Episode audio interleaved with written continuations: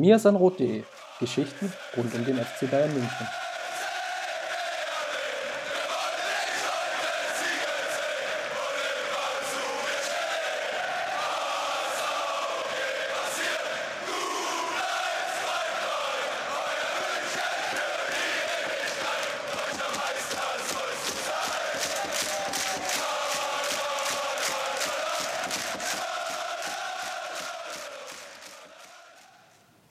Ja, hallo und herzlich willkommen zum Mirsanrot Podcast, Episode 51. Eine Woche später sitzen wir schon wieder da und zeichnen auf, weil es schon wieder was zu besprechen gibt. Diesmal in der Dreierrunde ähm, mit Michael. Hallo Michael. Hallo. Äh, und Maurice, der zum ersten Mal bei uns im Podcast zu Gast ist. Ähm, Maurice, stell dich doch mal kurz vor. Hallo. Ja, ich bin Maurice auf Twitter zu finden unter thunder24mh. Ich bin im Endeffekt seit Anfang der 2000er Bayern-Fan und ja, komme aus dem Badischen, wohne aber mittlerweile berufsbedingt in Stuttgart und bin jetzt glücklicherweise auch seit ja, so Anfang März hier bei mir ist dann rot häufiger zu lesen. Wunderbar. Michael ist ja schon ein äh, bekanntes Gesicht hier bei uns bei mir ist rot.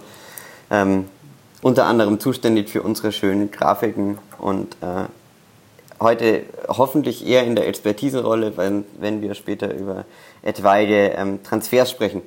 Ähm, Jungs, lasst uns mal mit dem BVB-Spiel anfangen. Ich glaube, ähm, wir haben nicht damit gerechnet, dass es schon wieder äh, so viel über ein Spiel zu besprechen gibt, das nicht gut ausgegangen ist für den FC Bayern. Äh, Maurice, du warst ja im Stadion. Ähm, gib uns mal kurz deine Eindrücke oder was war denn für dich ähm, das, was, was dich am meisten gestört hat an diesem Spiel? Ja, es war natürlich im Stadion so wie, so wie immer, wenn es gegen so einen großen Gegner geht, wenn es gegen den großen Erzrivalen aus dem Ruhrpott geht. Es war von Anfang an hitzig, sage ich mal, in der Kurve. Ich stand der, auf der Nordtribüne direkt unter den Dortmund-Fans, von daher war da auch äh, von beiden Seiten relativ gute Stimmung zu hören. Und ja, das Spiel ging dann ja eigentlich für uns mit erstmal mit einem großen Schocker los. Die Chance von Aubameyang da nach fünf Minuten. Da ging so das erste kleine Raun durch das Rund, aber danach haben wir uns ja eigentlich ganz gut gefangen. Und ja, das, das Tor von Marco Reus kam dann zu einem denkbar ungünstigen Zeitpunkt, wobei danach, sage ich mal, sah es dann ja ganz gut aus. Martinez und Hummels mit den beiden Toren aber irgendwie sollte es da nicht sein. Und man hat dann immer mehr in der Kurve so auch gehört, wenn wir jetzt nicht langsam eins schießen, dann wird es eng, weil wir alle wissen, die Dortmunder haben die Qualitäten, vor allem dann auch im Konterspiel. Und ja, als hätten wir es beschrien, ist es dann auch so gekommen. Und leider zwei schnelle Tore da. Und im Endeffekt war dann überall äh, so eine gewisse Verunsicherung breit und niemand hat so wirklich gewusst oder daran geglaubt noch, dass jetzt da die große Wende kommt, weil einfach diese fünf Minuten so ein Schocker waren und ich denke auch die Mannschaft so geschockt haben, was, was eigentlich ja überraschend ist bei der ganzen Expertise und Erfahrenheit, die wir da auf dem Platz versammelt hatten. Auf jeden Fall. Ähm, ich fand, es war, es war relativ komisch, dass wir, dass ich das Gefühl hatte, wir haben, wir haben sehr wenig Kontrolle gehabt dann am Ende ähm, und wie du auch schon sagtest, trotz der Erfahrung. Und ich hatte eigentlich nie das Gefühl, dass wir dieses Spiel jetzt wieder drehen können. Wie geht es dir denn da, Michael? Ja, sehe ich ganz genauso. Ich, ich fand vor allem dann auch in der zweiten Halbzeit, wir hatten die vielen Chancen und dann kassieren wir das nächste Tor, also von Aubameyang, den Ausgleich. Und da habe ich immer mehr gespürt, das Mittelfeld ist auf einmal irgendwie verschwunden gewesen. Dortmund hatte es so einfach äh, die Mannschaft zu überspielen und bekam auch so allgemein einfach viel besseren Zugriff äh, auf unsere Abwehr, weil durch die Umstellung von Tuchel ähm, waren Reus und Dembele viel näher an den Außenverteidigern und auch hinter unseren Achtern oftmals. Und ja, dass Dortmund die Chance nutzen kann, wissen wir. Dembele macht den Ball vielleicht einmal von zehnmal, aber ja, ist, glaube ich, jedem bewusst, dass der junge Kerl wirklich was Besonderes äh, auf dem Kasten hat. Und ja, die Chancen ist halt natürlich wieder, sind viele Phrasen dabei. Und dass wir die Chancen natürlich nutzen müssten. Aber gut, Lewandowski, Robben, solchen Spielern passiert es halt einfach mal, dass man die Chancen nicht nutzt, ist natürlich sehr bitter. Aber ja, sind wir halt ausgeschieden leider. Ich fand äh, wieder diese Szene kurz vor der Halbzeit eigentlich sehr entscheidend, wo wir unsere Riesenchance gehabt hätten auf oder diese in, in diese Druckphase hinein, die letzten fünf Minuten vor der Halbzeit, wo wir die Chance gehabt hätten, das Spiel aus meiner Sicht eigentlich schon ziemlich zu entscheiden, nach dem, nach dem gedrehten 2-1. Äh, woran woran liegt es eurer Meinung nach, oder Maurice, woran liegt es, dass, ähm, dass wir sowohl den Real als auch gegen Dortmund jetzt nicht fähig waren, ähm, ein Spiel zuzumachen? Hm. Ich denke, ich denk, man muss hier zwischen den beiden Spielen schon einen Ticken unterscheiden. Also ich finde, gegen Real lag das ganz arg einfach daran an, an den beiden Unterzahlen. Wenn man gegen ja, wahrscheinlich eins der drei besten Teams der Welt so lange in Unterzahl spielt, ist, ist einfach für jede Mannschaft schwer. Im Hinspiel hatten wir das Problem, dass Ancelotti ver vergessen hat, sage ich jetzt mal, äh, einen zentralen Mittelfeldspieler einzuwechseln. Und da haben Groß und Modric uns in dem Moment einfach ja, komplett auseinandergenommen, sage ich mal. Im Rückspiel war es dann so, dass die Mannschaft einfach stehend K.O. war und vor allem nach dem, nach dem Tor von Real, nach dem 2 zu 2 ist, ist die Mannschaft dann auseinandergefallen. Ich fand, gegen Dortmund war das, war das Ganze ein, ein bisschen anders. Da, da suche ich selber noch so ein bisschen den Grund. Ich denke, die Auswechslung von Mats Hummels war ein mitentscheidender Faktor. Der hatte vorher ein überragendes Spiel gemacht, wie auch schon gegen Real hat ähm, mehrfach wichtige Bälle auch im Mittelfeld noch gewonnen durch Gretchen, wo sonst auch schon früher Kontersituationen für Borussia Dortmund entstanden wären. Ich glaube, er war da ein bisschen angeschlagen. So richtig habe ich jetzt zumindest nichts mitbekommen, aber er scheint ja zumindest für das Spiel morgen gegen Wolfsburg auch äh, fraglich zu sein. Deswegen sehe ich das vielleicht so als kleinen Knackpunkt, den, die Auswechslung von Hummels. Und dann aber natürlich auch das, was Michael schon angesprochen hat, die, die Umstellung von, von Tuchel auf diese Dreier- bzw. Fünferkette dann mit der Einwechslung von Durm, die hat uns sicherlich auch ein bisschen zu schaffen gemacht. Ja, auf jeden Fall. Ich, ich glaube, man darf schon nicht unterschätzen, dass ähm, so, so schlecht die Dortmunder in dieser gewissen Spielphase gespielt haben oder so sehr wir sie unter Kontrolle hatten, ähm, so gut haben sie dann ihre Stärken auch auf den Platz gebracht mit eben dem Belay, den wir vorher angesprochen hatten, ähm, der durch eine eben taktisch sehr gute Umstellung von Thomas Tuchel äh, deutlich mehr ins Spiel eingebunden wurde als in der ersten Halbzeit. Und ich glaube, dass das übersehen wir gerne, wenn wir, wenn wir nur darüber reden, dass wir Torschancen vergeben haben. Und man muss halt auch sagen, ähm, die Dortmund haben das dann, finde ich, sehr gut gemacht, nachdem sie in Führung lagen, es relativ gut zu vermeiden, dass, dass wir zu Torchancen kamen. Aber wie gesagt, ähm, ich glaube, mit dem, mit dem Dortmund-Spiel, ähm, wenn ihr da nichts mehr zu sagen habt, können wir dann auch eher langsam abschließen ähm, und uns der Zukunft zuwenden, weil ich glaube, die ist für den FC Bayern dann mittlerweile doch in etwas, etwas spannender oder ähm, etwas diskussionswürdiger. Und ich würde da gerne auf einen Artikel bei uns verweisen, den Steffen am Donnerstagabend ähm, veröffentlicht hat, in dem er ähm, einen Fünf-Punkte-Plan für den FC Bayern äh, aufgestellt hat. Ähm, den ich äh, mal kurz erläutern würde. Ähm, seine, seine fünf Punkte sind im Wesentlichen erstens äh, die Personalfragen zu klären, zweitens wären das äh, die Etablierten zu hinterfragen. Ähm, dazu zählt er ähm, unter anderem auch Vidal, ähm, Raum und Riveri dazu. Dann generell über den Kader nachzudenken, sich dem zentralen Mittelfeld zu widmen und ähm, darüber nachzudenken, wie man die Jugend, also Kimmich, Coman und Co. etwas besser einbinden kann. Welches dieser Themen ist denn für dich jetzt am, wichtigsten, Michael? Also für mich wäre die Einbindung von unseren jungen Talenten äh, am wichtigsten. Denn ja, Coman, erst letztes Jahr hat er es oft aufblitzen lassen, was für ein, was für ein Spieler er sein könnte. Und dieses Jahr hat er natürlich Pech gehabt mit der Verletzung, mit der er, glaube ich, zwei Monate verletzt war. Und dann ist es natürlich schwierig, in ein Angelotti-Team reinzukommen, wenn es eh nicht schon ja, schwierig ist für junge Spieler unter Angelotti. Und Kimmich, ja, was soll man sagen, letzte Saison dann natürlich auch Verletzungs durch die Verletzung kam er in die Startelf, hat seine Sache meist wirklich sehr gut gemacht. Und ich finde es einfach, ja, ich finde es schon schade, dass vor allem in der Rückrunde dann Kimmich, äh, Sanchez und Co. sehr wenige Minuten gesehen haben. In der Hin Hinrunde kann man sich eigentlich nicht beschweren. Denn, und äh, ich glaube, es war August bis Oktober, glaube ich, hatte der Kimmich-Hype, sage ich jetzt mal, seinen Höhepunkt erreicht, als er puh, sechs, ich glaube, sechs Tore gemacht hat in dem in einer sehr kurzen Zeit. Und auf einmal ja, war er aus dem Team wieder heraus, als Alonso, glaube ich, wieder zurückgekehrt ist von der Verletzung. Und ich würde es halt gern wieder sehen, dass der FC Bayern jüngere Spieler aufbauen kann und nicht nur die fertigen Spieler kauft. Fertige Spieler sind wichtig, aber ich fände es halt wieder schön, wenn man mal wieder sagen könnte, ach komm, wir haben junge Spieler gekauft, die eine gute Perspektive halt äh, gehabt haben, aber die haben wirklich den Sprung geschafft in die äh, erste Elf, wie damals Bartstuber, Alaba, Müller. So die letzten Jahre ist der FC Bayern zu, ja, zu einem Superteam mehr oder weniger geworden, wenn, das, wenn man das so sagen kann und darf.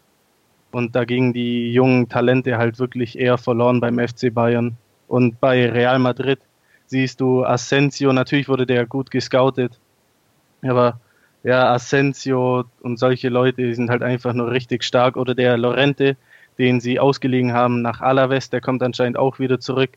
Dem geben sie eine Chance und ich fände es halt wieder schön, wenn beim FC Bayern die Jugendspieler sich wirklich durchsetzen können. Man braucht natürlich ein gewisses Profil, dass man wirklich den Willen hat, sich durchzusetzen. Aber gut, ich denke, äh, die Jugendspieler, die gehen nicht zu Bayern, um einfach nur die Jugendmannschaften zu durchlaufen und dann in die zweite Liga zu gehen. Ich denke, die jungen Leute, die werden immer besser beraten, größtenteils, und dass die da wirklich auch wissen, was sie sich da, ja, wo sie da hinkommen und dass sie sich da wirklich anstrengen müssen und beißen müssen, dass sie in die erste Mannschaft kommen. Man hat ja bei Kimmich gesehen, dass das auch möglich ist, wenn man, wenn man das Technische ähm, mitbringt, wenn man ähm, vielleicht auch das, das taktische Profil mitbringt, kann man es ja schaffen, ähm, sich einen Platz zu erkämpfen, wenn man im richtigen Moment da ist. Ähm, auch als, sehr junger Spieler, so wie es Kimmich war äh, im letzten Jahr. Und insofern wäre meine Frage ja jetzt eher, ähm, inwiefern verbindet ihr das äh, Problem, dass Sanchez, äh, Coman äh, und Kimmich, auch wenn man dann natürlich vorsichtig sein muss, dass man die drei jetzt zu sehr in einen Top wirft, ähm, inwiefern ist das Problem bei den, bei, bei den dreien, ähm, ähm, dass äh, Carlo Ancelotti Trainer ist? Was würdest du das sagen, Maurice? Gut, ich, ich denke, wie du schon gesagt hast, alle jetzt pauschal in einen Topf zu werfen, kann man sicherlich nicht machen. Ähm, ich denke, Kimmich hat von den Vieren ja mit Abstand am meisten Spielminuten noch absolviert. Ähm, wo ich so ein bisschen das Problem noch sehe, um noch kurz bei Michael einzuhaken, bevor ich dann auf deine Frage zurückkomme, ist, äh, das Vertrauen in den wichtigen Spielen hat meiner Meinung nach komplett gefehlt. Es hat Michael ja schon so ein bisschen angekündigt in der, in der, in der Rückrunde haben alle relativ wenig gespielt. Und ich habe vorhin nochmal nachgeschaut. Und zum Beispiel kam Coman hat in der Champions League wirklich gerade mal 34 Minuten in der ganzen Saison gespielt. Das ist, ist halt nicht mal eine Halbzeit. Und auch Kimmich hat in der K.O.-Phase von der Champions League nur noch 49 Minuten gespielt. Und ich denke, es sind halt gerade solche Spiele, in denen sich halt auch mal ein Spieler dann wirklich, wirklich mal äh, weiter ähm, entwickeln kann. Und ähm, also das hat man letztes Jahr zum Beispiel bei, bei Koman gesehen gegen, gegen Juventus Turin, wo er auch, sage ich mal, in eine Mannschaft reingeworfen wurde und trotzdem dann noch glänzen konnte. Um jetzt zu deiner Frage zurückzukommen, ich denke, was den Spielern ein bisschen schwerfällt, ist, dass das taktische System einfach nicht mehr so bereit ist für die einzelnen Spieler. Früher kamen unter Ancelotti zum Beispiel, äh, unter Guardiola kamen die Spieler halt rein und waren immer in waren immer in einem festen System eingebunden, wussten genau, welche Abläufe sie äh, jetzt quasi machen müssen oder welchen Abläufen sie folgen müssen. Und wenn jetzt gerade so ein Spieler wie Sanchez in das System von Ancelotti reinkommt, dann will er wahrscheinlich zum, zum einen zu viel in dem Moment und ist zweitens auch äh, in gewissermaßen überfordert. Das sehe ich vor allem bei Sanchez so, weil der generell ein Spieler ist, der noch über wenig taktisches Verständnis verfügt. So, so sahen zumindest seine Auftritte aus, die ich jetzt von, von ihm gesehen habe. Und gerade da, denke ich, fehlt ihm so eine, so eine leitende taktische Hand, so ein taktisches Korsett, in das er da reingepresst wird. Das könnte ihm da auf jeden Fall helfen, denke ich. Lass uns mal kurz bei Sanchez bleiben. Ich glaube, ähm, ist eine Personalie, die im Moment so ein bisschen untergeht, weil er einfach äh, ich finde, er ist vollkommen vom Radar auch verschwunden. Was, ich, was mich schon überrascht hat, weil er ist als Golden Boy zu uns gekommen. Er war, ähm, ja, er hat im EM-Finale eine, eine, super Leistung absolviert. Ähm, war für mich mindestens auf einem Level mit Kimmich. Äh, und, und ist jetzt schon gegen Ende der Saison vor allem komplett untergegangen. Ähm, ich frage mich immer noch, gibt es vielleicht irgendeine Rolle für ihn, in die wir, die, die wir für ihn vielleicht auch finden müssen, um, um sein Talent da irgendwie noch mehr, noch mehr nach vorne zu bringen?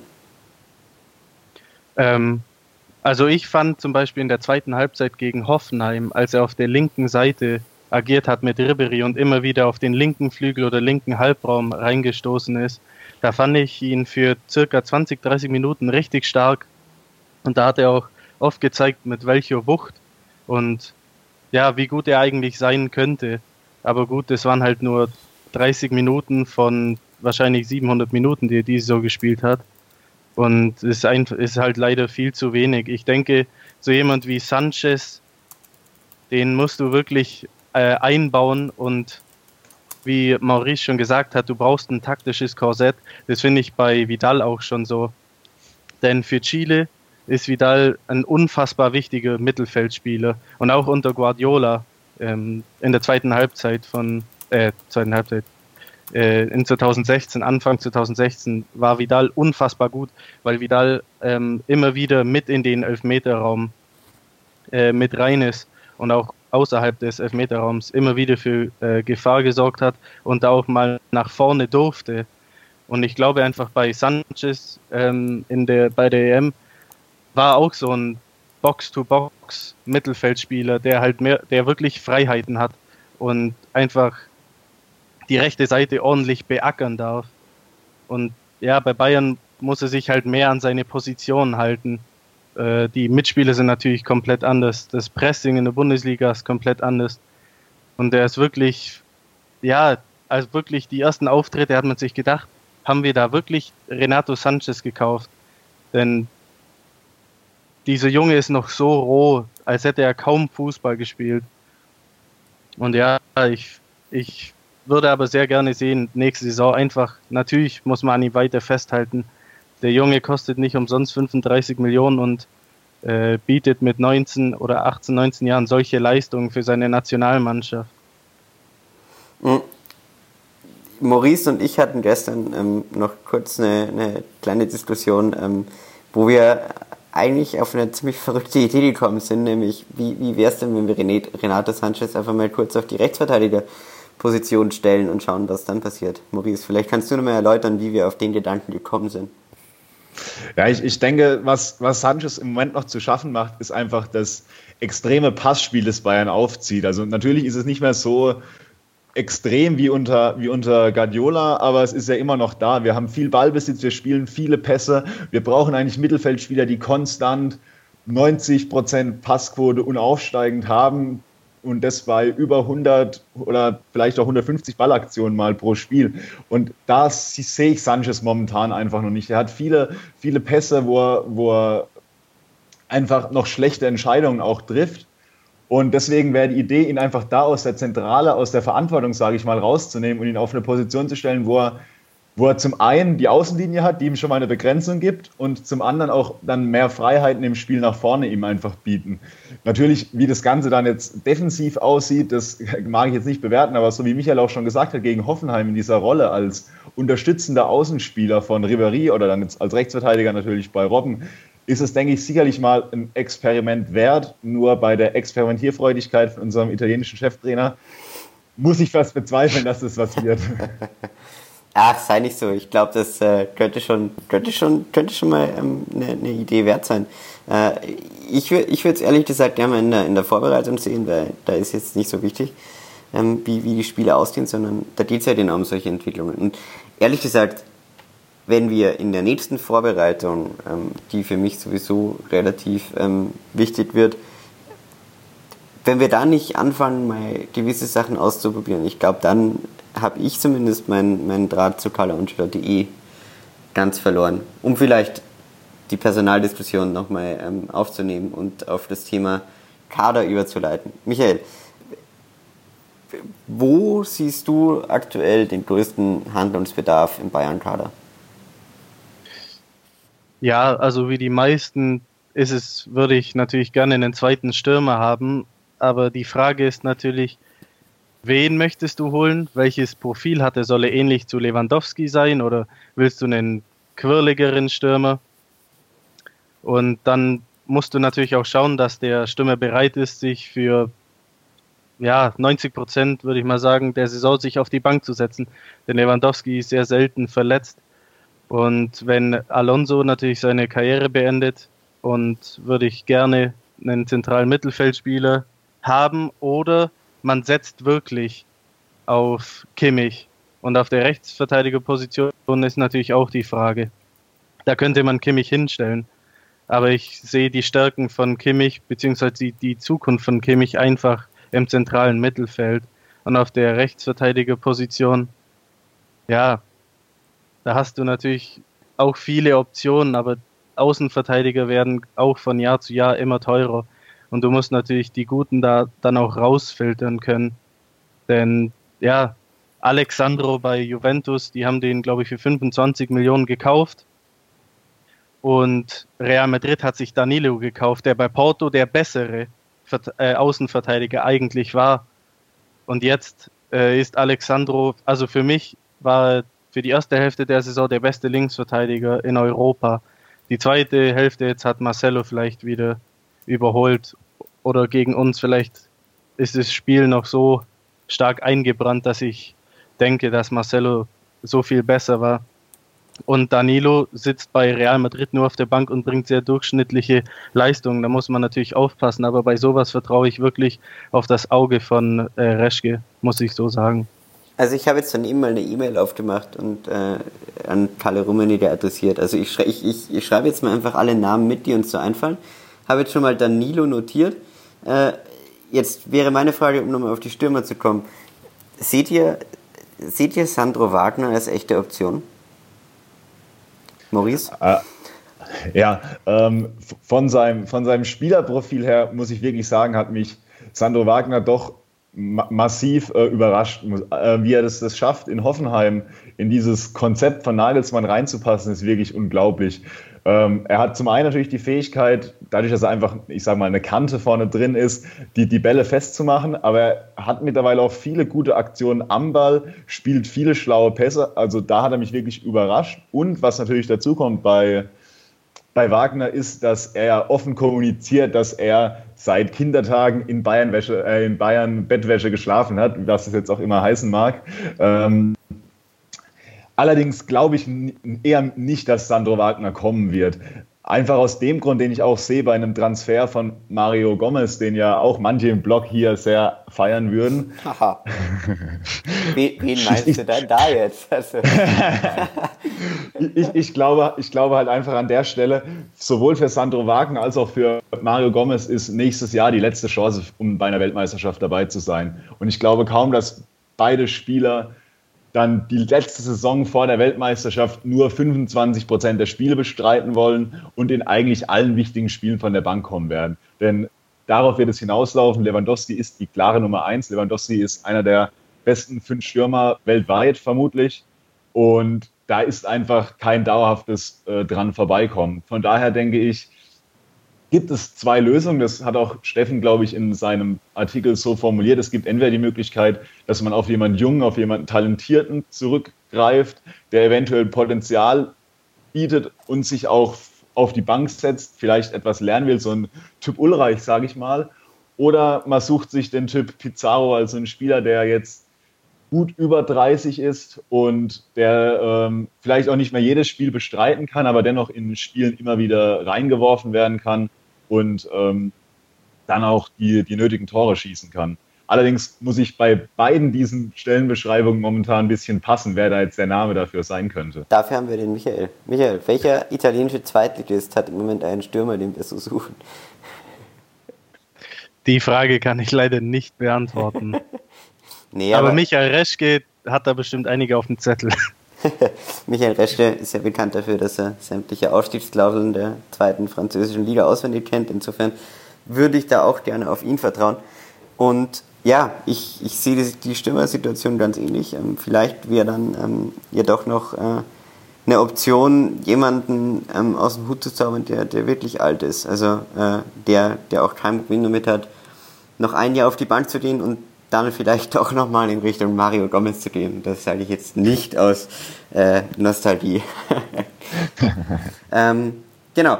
Äh, ganz entscheidendes Thema, wenn wir schon über Michael Reschke reden, ähm, wird ja auch sein, inwiefern wir es oder inwiefern der FC Bayern es schafft, in dieser Saison den äh, Sportdirektorposten zu besetzen. Ähm, seht ihr da oder habt ihr da eine Lösung im Kopf, die, die euch gut passen würde? Ähm, aktuell nicht. Aber ja, man hat halt die zwei, sag ich mal, besten Optionen hat man vergrault. Monchi ist äh, zu Roma, aber ich denke, dass man sich einen Spanier für diesen Posten nicht gesucht hätte. Und deswegen, ja, bei der Suche wird der FC Bayern sich auf jeden Fall noch weiter bemühen müssen. Außer hinter verschlossenen Türen läuft da schon was.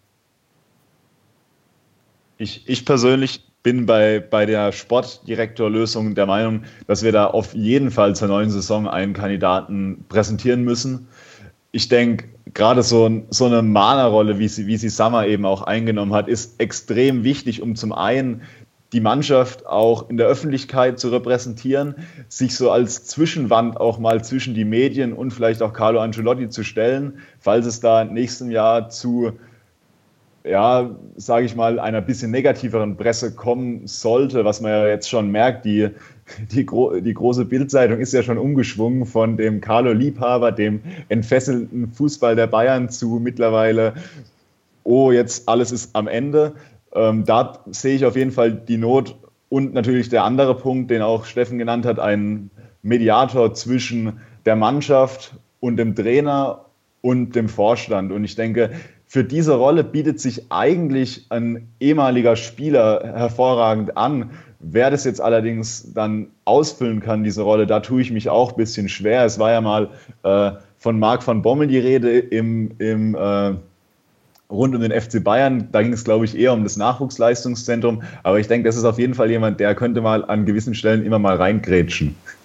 Ich glaube, man darf nicht vergessen, dass ähm, wir natürlich oder die Medien auch gerne zuerst mal auf Namen aufspringen, die nach außen hin sehr, sehr auffällig sind oder die nach außen hin eine, eine große Wirkung haben. Äh, das war ja bei Kahn so, dass lange über Oli Kahn diskutiert wurde, der einfach äh, durch sein Auftreten immer, ähm, immer stark wurde. Ich bin mir da nicht so sicher. Ich glaube nicht, dass wir, dass wir so einen starken Außenminister haben, weil ich, ich bin nach wie vor davon überzeugt, dass ähm, äh, Kalle Rummenigge das, das auch kann, dass er sich vors Mikro stellt und, äh, und sein, sein, seine Geschichten da erzählt. Ich glaube schon, dass wir absolut jemanden brauchen, der in diesem Verein ähm, innen anerkannt ist und äh, sowohl von äh, Michael Reschke geschätzt wird, als auch von, wie Pep Guardiola sie immer so schön genannt hat, Uli Galle. Ähm, und ich glaube, ähm, dass da schon der Name Hansi Flick mal, mal fallen könnte. Ähm, ist so einer, den, den vielleicht die Bildzeitung ähm, gar nicht zuerst auf dem Schirm hat. Na, wobei die haben immer alle im Schirm, aber äh, das, das, das ist so ein, so, eine, so ein bisschen Underdog-Kandidat, der jetzt vielleicht nach außen hin auch in seiner Zeit beim DFB nicht die, nicht die ganz große, prominente Rolle gespielt hat. Das war eher Olli Bierhoff. Aber der im Hintergrund, glaube ich, ähm, sehr viele Fäden zieht, ähm, sehr gute Kontakte hat und, und somit ähm, auch relativ viel einbringen könnte. Wie denkt ihr denn darüber? Ich sehe bei Hansi Flick durchaus das Potenzial, dass, dass er intern diese anerkannte Rolle äh, haben kann. Mein Problem mit Hansi Flick ist ein bisschen die Thematik Außendarstellung. Wenn, wenn du sagst, dass, dass, dass das bei dir im Anfangsprofil nicht so hoch gewertet ist, weil du sagst, ein Karl-Heinz Rummenigge kann die Rolle auch gut ausfüllen, dann äh, dann okay, aber ich tue mich in letzter Zeit wirklich ein bisschen schwer mit den, mit den Äußerungen von Karl-Heinz Rummenigge in der Öffentlichkeit, auch gerade jetzt im Anschluss an das Realspiel so extrem auf die Schiedsrichter einzuhaken, nachdem man vor Jahren im DFB-Pokalfinale gegen, gegen Dortmund dann gesagt hat, ja, Schiedsrichter dürfen immer Fehler machen. ich tue mich da ein bisschen schwer, deswegen ich hätte da gern noch jemanden, der in der, in der Außenwelt den FC Bayern noch mal ein bisschen anders darstellt, vielleicht auch ein bisschen sympathischer noch darstellt. Von daher wäre mir da ein anderer Name als Hansi Flick vielleicht lieber. Aber ja, wir sind doch. Also, Michael Matul. Ja, das, ich sehe es ähnlich wie Maurice. Ich glaube, der FC Bayern bräuchte wirklich jemand, der nach außen wirklich das gut kommunizieren kann. Und ja, die Mana-Rolle, Sammer, irgendwie sehnt sich einfach jeder nach der, nach der Person. Obwohl, ja, wird, wird wahrscheinlich nie wieder so passieren. Aber ja, Hansi Flick hat sehr viel Ahnung vom Fußball und ich nehme an, der ist wirklich sehr gut vernetzt. Also sollte sich der FC Bayern mit dem Namen auf jeden Fall mal beschäftigen, wenn sie es nicht schon tun. Das wäre eine Idee. Ähm, eine andere Sache, die man auch noch ansprechen sollte ähm, und eine andere Position im Verein, die medial auch sehr gerne untergeht und wo ich überrascht bin, dass da noch niemand drauf gekommen ist, dass das ein möglicher Grund sein könnte, äh, dass die Hin- oder dass die Rückrunde jetzt ähm, äh, doch einfach nicht gut lief, wenn man das so sagen muss, äh, ist die Person des Co-Trainers, ähm, wo ja mit ähm, Mr. Clement ähm, uns jemand verlassen hat, der schon sehr viel taktische äh, Ahnung eingebracht hat in, in das Trainerteam von Ancelotti und der nie so wirklich ersetzt wurde. Also offiziell von, von Davide Ancelotti, aber der war ja davor auch schon im Trainerteam. Ähm, ich finde, da muss man auf jeden Fall nachlegen, oder, Maurice? Ja, ich, ich denke auch, der Co-Trainer ist, ist wirklich eine der wichtigsten Rollen, die es auch zu besetzen gilt im, im Sommer. Ähm, gerade für, für das taktische Training, denke ich, kann ein Co-Trainer schon nochmal einen großen Einfluss nehmen, gerade auch bei so einem Coach wie Angelotti, der jetzt selber kein festes taktisches Grundgerüst hat, denke ich, ist es gut, wenn es da noch einen zweiten Mann gibt, der eine, der eine klare Vorstellung hat und der auch individuell mit Spielern noch vielleicht Zusatzschichten einlegen kann, um Spieler gerade in solchen Situationen zu schulen. Ähm, was, wo ich mich da ein bisschen schwer tue bei der ganzen, bei der ganzen Sache und Davide Ancelotti ist mir natürlich sehr sympathisch, weil er schon so sehr gut Deutsch spricht, aber ähm, es, so, so ein Co-Trainer und Dreh, äh, Cheftrainer gespannt lebt normalerweise immer davon, dass sich beide, dass sich beide schon relativ gut kennen und beide schon lange miteinander zu, äh, zusammengearbeitet haben. Ich meine, äh, früher hatten wir Hitzfeld und Henke zusammen, die auf x Jahre zusammen waren, die auch vorher schon beim, beim BVB zusammen waren. Dann hatten wir äh, Magath mit äh, Sepp Eichkorn, der danach auch bei Magath bei eigentlich allen Stationen weiterhin ähm, als Co-Trainer zur Verfügung stand. Und auch äh, Guardiola und Torrent zusammen. Da, da, da gab es, denke ich, einfach eine Harmonie und deswegen sehe ich es da vielleicht ein bisschen schwer, ähm, da jetzt dann einfach Angelotti einen Co-Trainer an die Seite zu stellen. So ähnlich wie man es auch mit, ähm, mit Hermann Gerland versucht hat.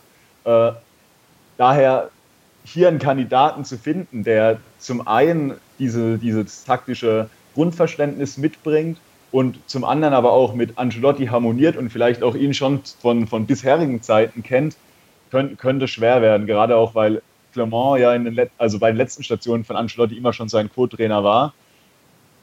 Also ich muss hier auch wieder passen, wenn es da um konkrete Namen geht als Kandidaten. Michael, fällt dir jemand ein? Also ich muss ehrlich gesagt auch passen, der Co-Trainer-Markt in Europa ist mir relativ unbekannt. Ähm, hast du da was?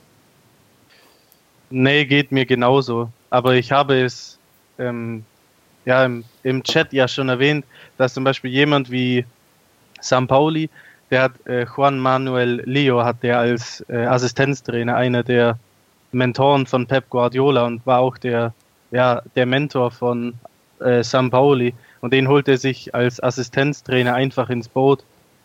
Und ich denke, beim FC Bayern muss man wirklich umdenken, dass man halt Ancelotti wirklich unter die Arme greift. Der, der Mann muss nicht äh, Ancelotti beformen oder was oder was weiß ich, aber man sollte wirklich jemanden finden, der dann Ancelotti wirklich hilft, vielleicht auch gewisse Spieler dann mehr einzubauen und ihm Ratschläge gibt, ihm hilft oder einfach interessante Gedanken ihm gibt.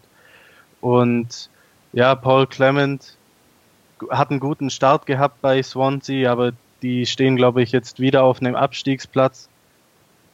Äh, mit dem Kader natürlich schwer, aber gut, ist natürlich schwer zu beurteilen, wie wäre die Bayern-Saison verlaufen, hätten wir Clement nicht abgegeben oder hätten wir sofort einen Ersatz gefunden. Das kann ich von hier jetzt wirklich schwer einschätzen. Das mute ich mir nicht zu, da zu urteilen.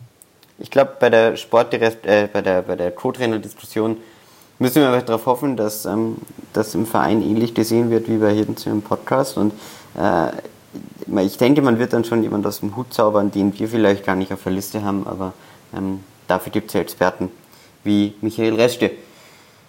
Ähm, ganz kurz ein Thema, das ich noch ansprechen möchte, ist ähm, die Personalie Javi Martinez, das hatte ich mir noch notiert. Ähm, Maurice, da haben wir, glaube ich, das dann auch kurz drüber geredet.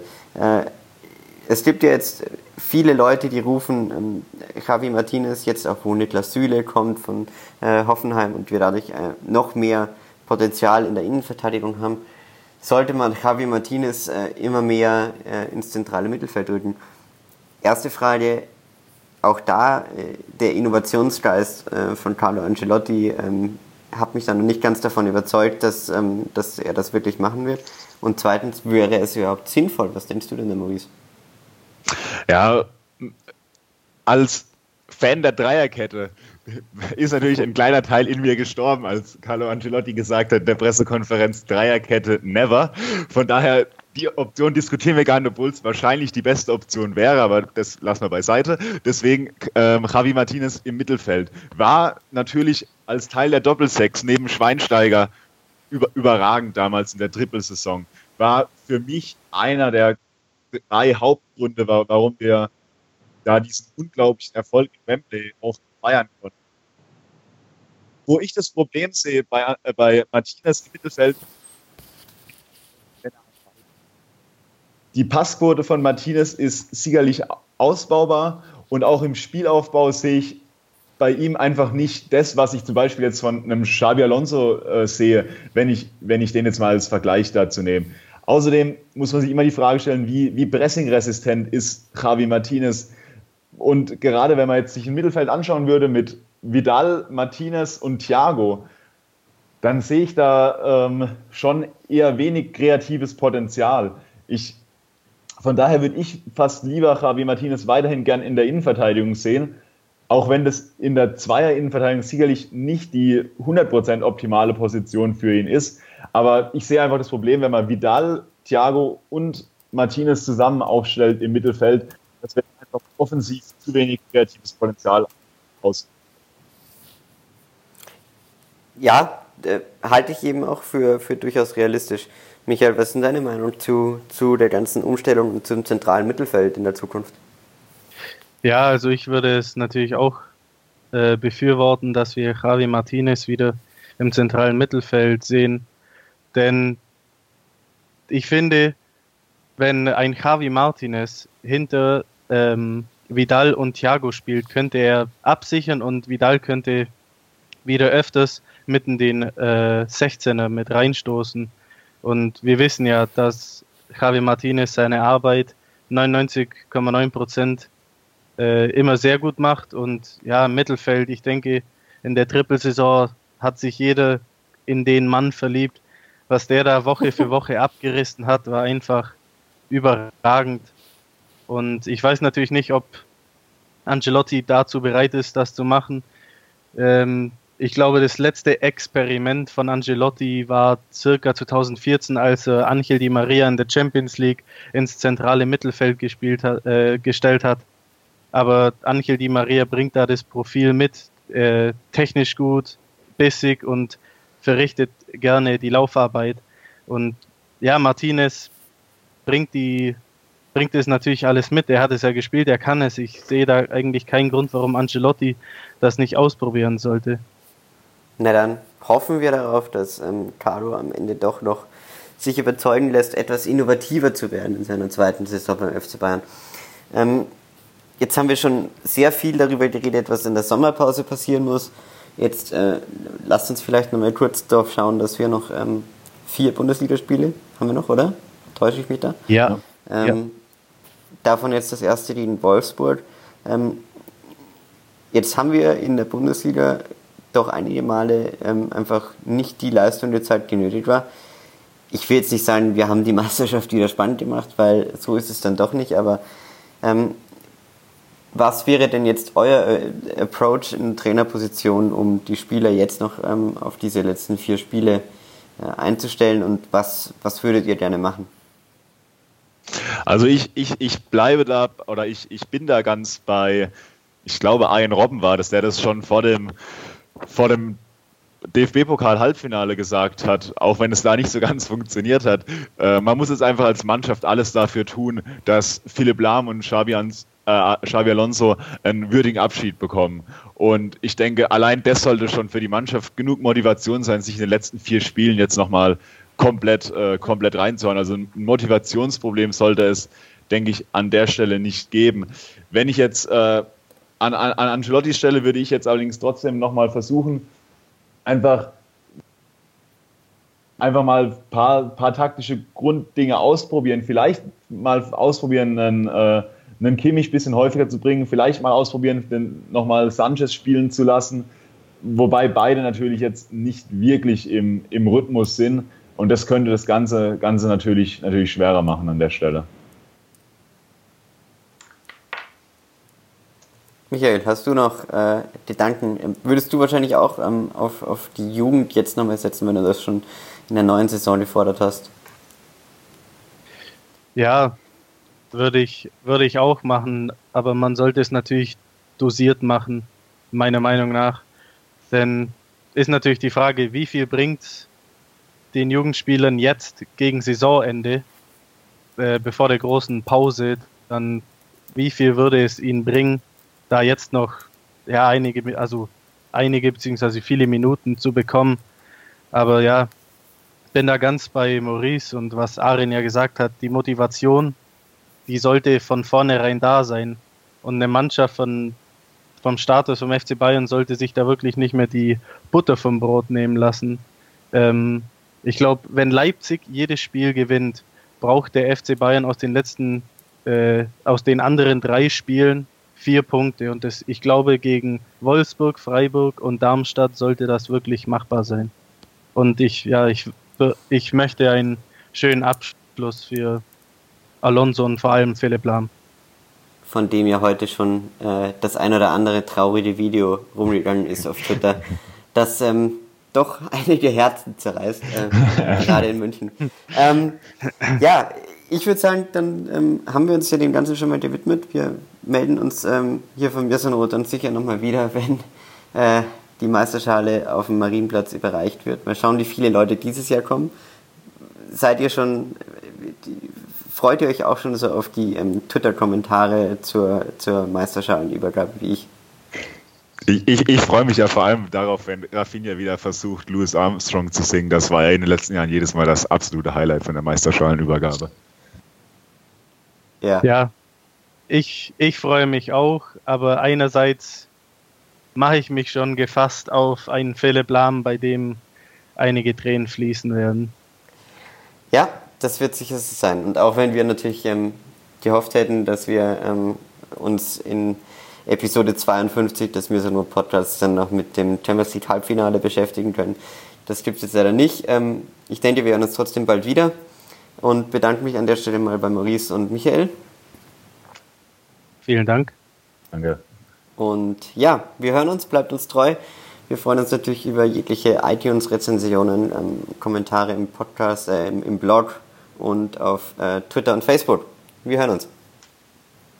Hab geträumt von dir, von unserer Weltpläne. Wir haben den Kampf gewonnen, den Thron erklommen, der Haien hat's gemacht.